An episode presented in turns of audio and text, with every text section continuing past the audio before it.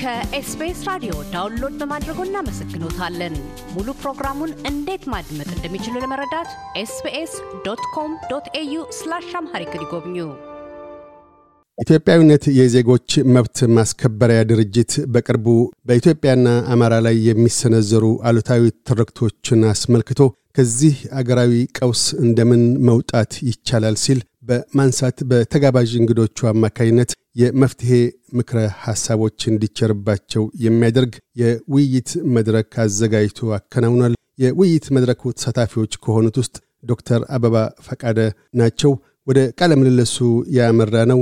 የዚህ አይነቱ የውይይት መድረክ ዝግጅትና ተሳትፎ የሚያስገኛቸው ፋይዳዎች ምንድን ናቸው በሚል ነው። የዶክተር አበባ ምላሽ እንዲህ ነው። በቅድሚያ አመሰግናለሁ አቶ ካሳሁን ለዚህ ውይይት ስለጋበዝከኝ። ኢትዮጵያዊነት የተባለው ድርጅት ያዘጋጃቸው ተከታታይ ውይይት መድረኮች ነበሩ። በእነዚህ ውስጥ በአንደኛው ክፍል ጸረ ኢትዮጵያና ጸረ አማራ ትርክቶች መቼና እንዴት ተጀመሩ በሚል መሪ ሀሳብ ላይ ነው የኔ የውይይት ድርሻ የነበረው። በእነሱም ይሁን በራሴ ማመለካከት ጸረ ኢትዮጵያንና ጸረ አማራን ትርክት መፈጠሩና አሁን ለደረስንበት ደረጃ መድረሱ መንስኤውን ማወቅ መፍትሄውን ስለሚያመላክተን በቅጡ የሚያመጣው ፋይዳዎች ምንድን ናቸው ለሚለው ለችግራችን እውነተኛ ግንዛቤ የችግራችንን ምንጩና መሰረቱን ማወቅ በጣም ወሳኝ ነው። ትርክት ማለት ለራሳችን በሀገርም ይሁን በግለሰብ ደረጃ በብዙሀንም ይሁን በምን በትንንሽ ቡድኖች በጋራ ሆነው ራሳቸውን የሚገልጹበትም ሆነ አካባቢን የሚገለጽበት የምትተርከው ነገር ነው እና እነዚህ የሚነገሩ ነገሮች የሚታመኑ የሆኑና አእምሮን ይቆጣጠራሉ። በተለይ እንግዲህ በአማራውና በኢትዮጵያ ላይ የሀሰት ትርክቶች በመሆናቸው ያልሆነውን ሆነ፣ ያልተጎዳውም ተጎዳ፣ የተጎዳውን አልተጎዳም፣ ጥሩውን መጥፎ፣ መጥፎውን ጥሩ በማንኛውም ነገር ከእውነቱ የራቀ ትርክት አንድን ማህበረሰብ ወይም ቡድኖች በሚያምንበት ጊዜ ለማንኛውም ተግባር ዝግጁና ምቹ ያደርገዋል ማለት ነው። ለማንኛውም ጉዳት ለሚያደርስ ወይም ጎጂ ለሆኑ ተግባሮች ዝግጁ ያደርገዋል። ለአንድ ማህበረሰብ የሀሰት ትርክትን በአእምሮ ውስጥ ከከተተ ካመነ ማለት ነው። ሁሉን ነገር ደግሞ የሚመራው አእምሮ ስለሆነና በአእምሮ ውስጥ ያሳደርነው ሀሳብ እውነትም ይሁን ውሸት ምግባራችንን እና ተግባራችንን። ስለዚህ ወሳኝ ይሄ ጥያቄ ነው፣ ሊደረግ የሚገባው ጥያቄ ነው። በጥልቅ ልንመለከተው የሚገባ እንዴት ተጀመረ? ለምን ተጀመረ? በነማን ተጀመረ? የራሱ ሀገር በቀል የሆኑ ሀሰት ትርክቶች ከውጭ ሀገር ከሆኑ የሀሰት ትርክቶች ጋር ተዳምረው ጸረ ኢትዮጵያ መሆን ወይም ጸረ አማራ መሆን ጸረ ራስን ነው እና ይህንን እኔ ከስነ ልቦና እና ስነ አእምሮ ይዘት ጋራ ከየት ተጀመረ የሚለውን ለማመላከት ነው እንግዲህ አስተዋጽኦ ያደረግኩት በዛ ውይይት ላይ። ይህ አሁን የተነሳው ኢትዮጵያዊነትና የአማራ ማንነት ላይ የዳበሩ አሉታዊ ትርክቶች ሀገር ውስጥም ሆነ በባህር ማዶ እንደምን ስር ሊሰዱ በቁ? መነሻ ምንጫቸውስ ምንድን ነው? የተለያዩ ምክንያቶች አሉ።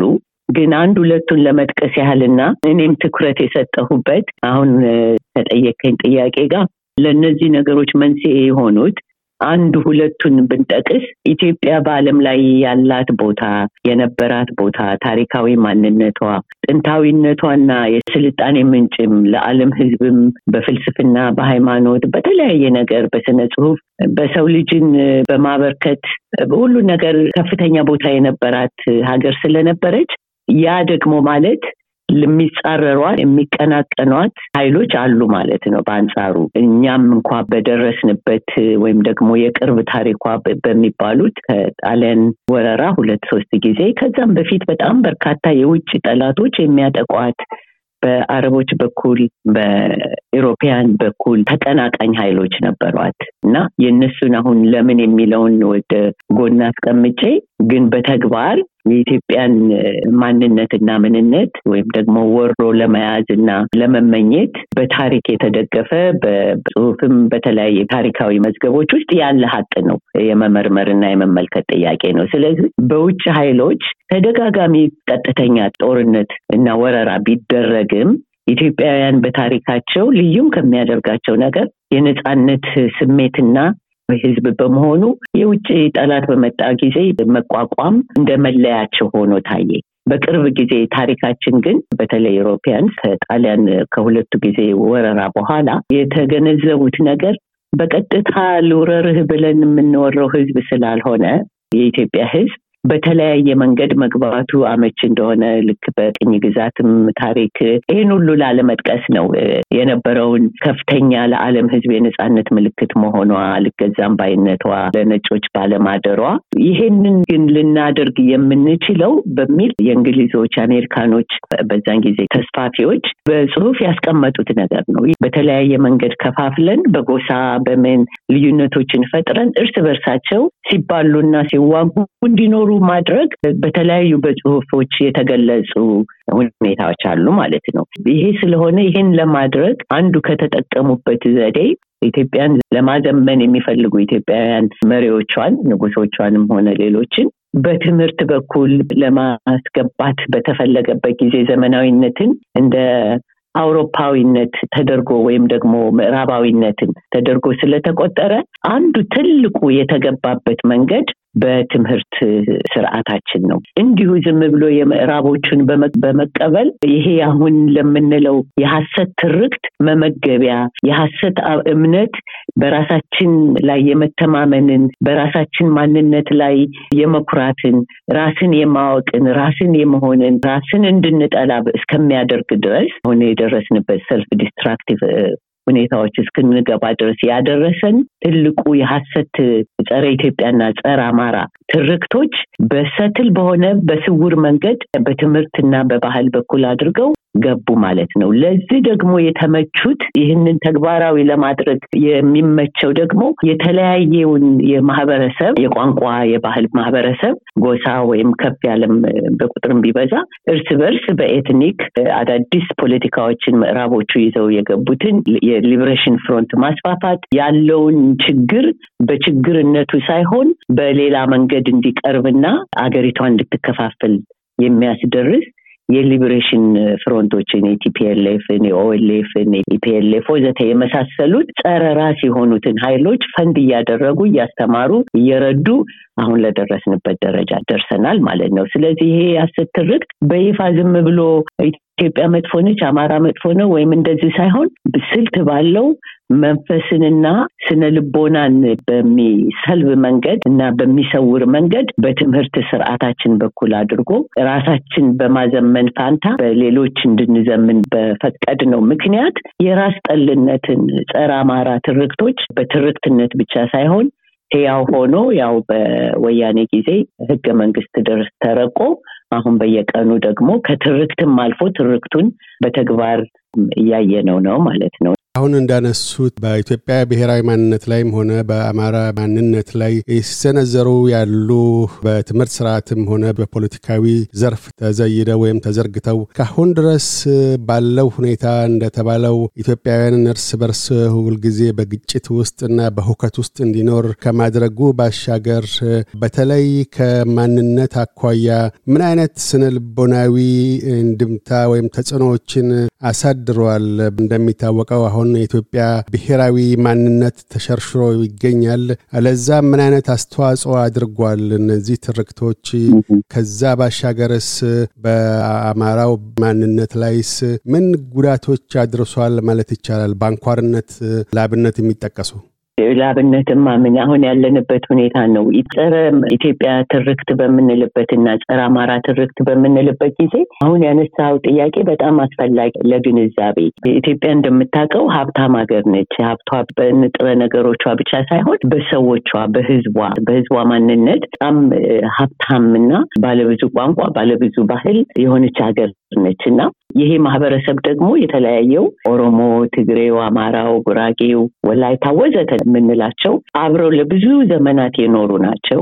ተግባብተው በተለይ ደግሞ የአማራው ማህበረሰብ አብሮነትን በሰፊው የሚያምንበትና የሚያደርገው ክንውን ስለነበር የተለያየ ባህል የተለያየ ምግባር እንዳለን ሁሉ በአንድ ቤተሰብ ብንሆን አንተ አንድ ነገር እንደምትፈልገው ወይ አንድ ችሎታ ቢኖር እኔ በሌላው እንደሚኖረኝ የአማራው ማህበረሰብ አንድ ከሚያሳየው ባህሪው ራሱን በጎሳ ብቻ ከልሎ የማያይና ከሌሎች ማህበረሰቦች ጋራ በሰፊው በአብሮነት የመኖር ፍላጎት የመኖር ተግባር በታሪኩም ሲያደርገው የኖረ በመሆኑ ይሄ ቀደም ሲል የዘረዘርኩት ጸረ ኢትዮጵያ ለሆነ ተግባር ምቹ ሆኖ የማይገኝና አማራው ከኢትዮጵያዊነት ጋር የተሳሰረ ጸረ ኢትዮጵያ ወይም ከኢትዮጵያ ልገንጠል የሚል ንቅናቄ በታሪኩ ውስጥ የለም። እና አማራነትን አማራው ማህበረሰብ ነው ለኢትዮጵያ አንድነት መሰረት የሆነው ብለው የሚያምኑ ጠላቶች የውጭም ሆነ የውስጥ ኢትዮጵያን ለመጉዳትና ለማፍረስ ወይም ደግሞ በስራቸው በቁጥጥራቸው ስር ለማድረግ በሚፈልጉበት ጊዜ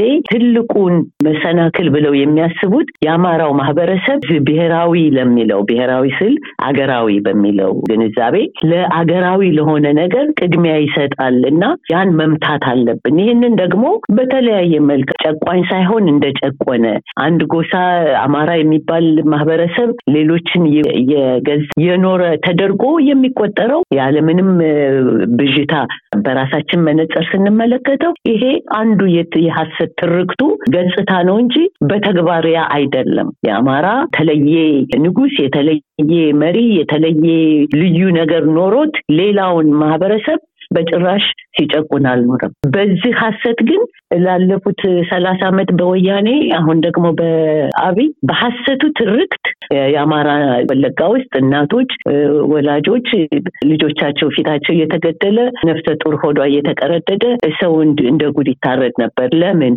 ይህንን የሀሰት ትርክት ታምኖበት በተግባር ስለተዋለ እንኳን በሀሰት ትርክት በማንኛውም ሰው እንደዚህ መሆን የለበትም ብዬ እማምን በእኔ እምነት ግን ለብዙ ሺህ ዓመት የኖረን ስልጣኔና ማንነትን ከአካላዊነት በላይ ከቁሳቁሳዊ ታሪክ በላይ በመንፈሳዊነትም ለብዙ ሺህ ዓመት በኢትዮጵያ ውስጥ የኖረ ሕዝብ የትላንትናን የሀሰት ትርክት አውልቆ መጣል አያስቸግረውም ብዬ ነው የማስበው።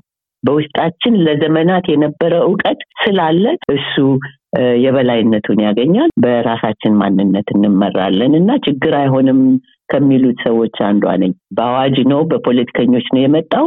በአዋጅ እና በፖለቲከኞች ሊቀየር ይችላል። ህዝብ ውስጥ ያለው ችግር መሰረታዊ ችግር ነው ብዬ አላምንም። ከዶክተር አበባ ፈቃደ ጋር ያካሄድነው ቃለ ምልልስ በዚሁ አላከተመም።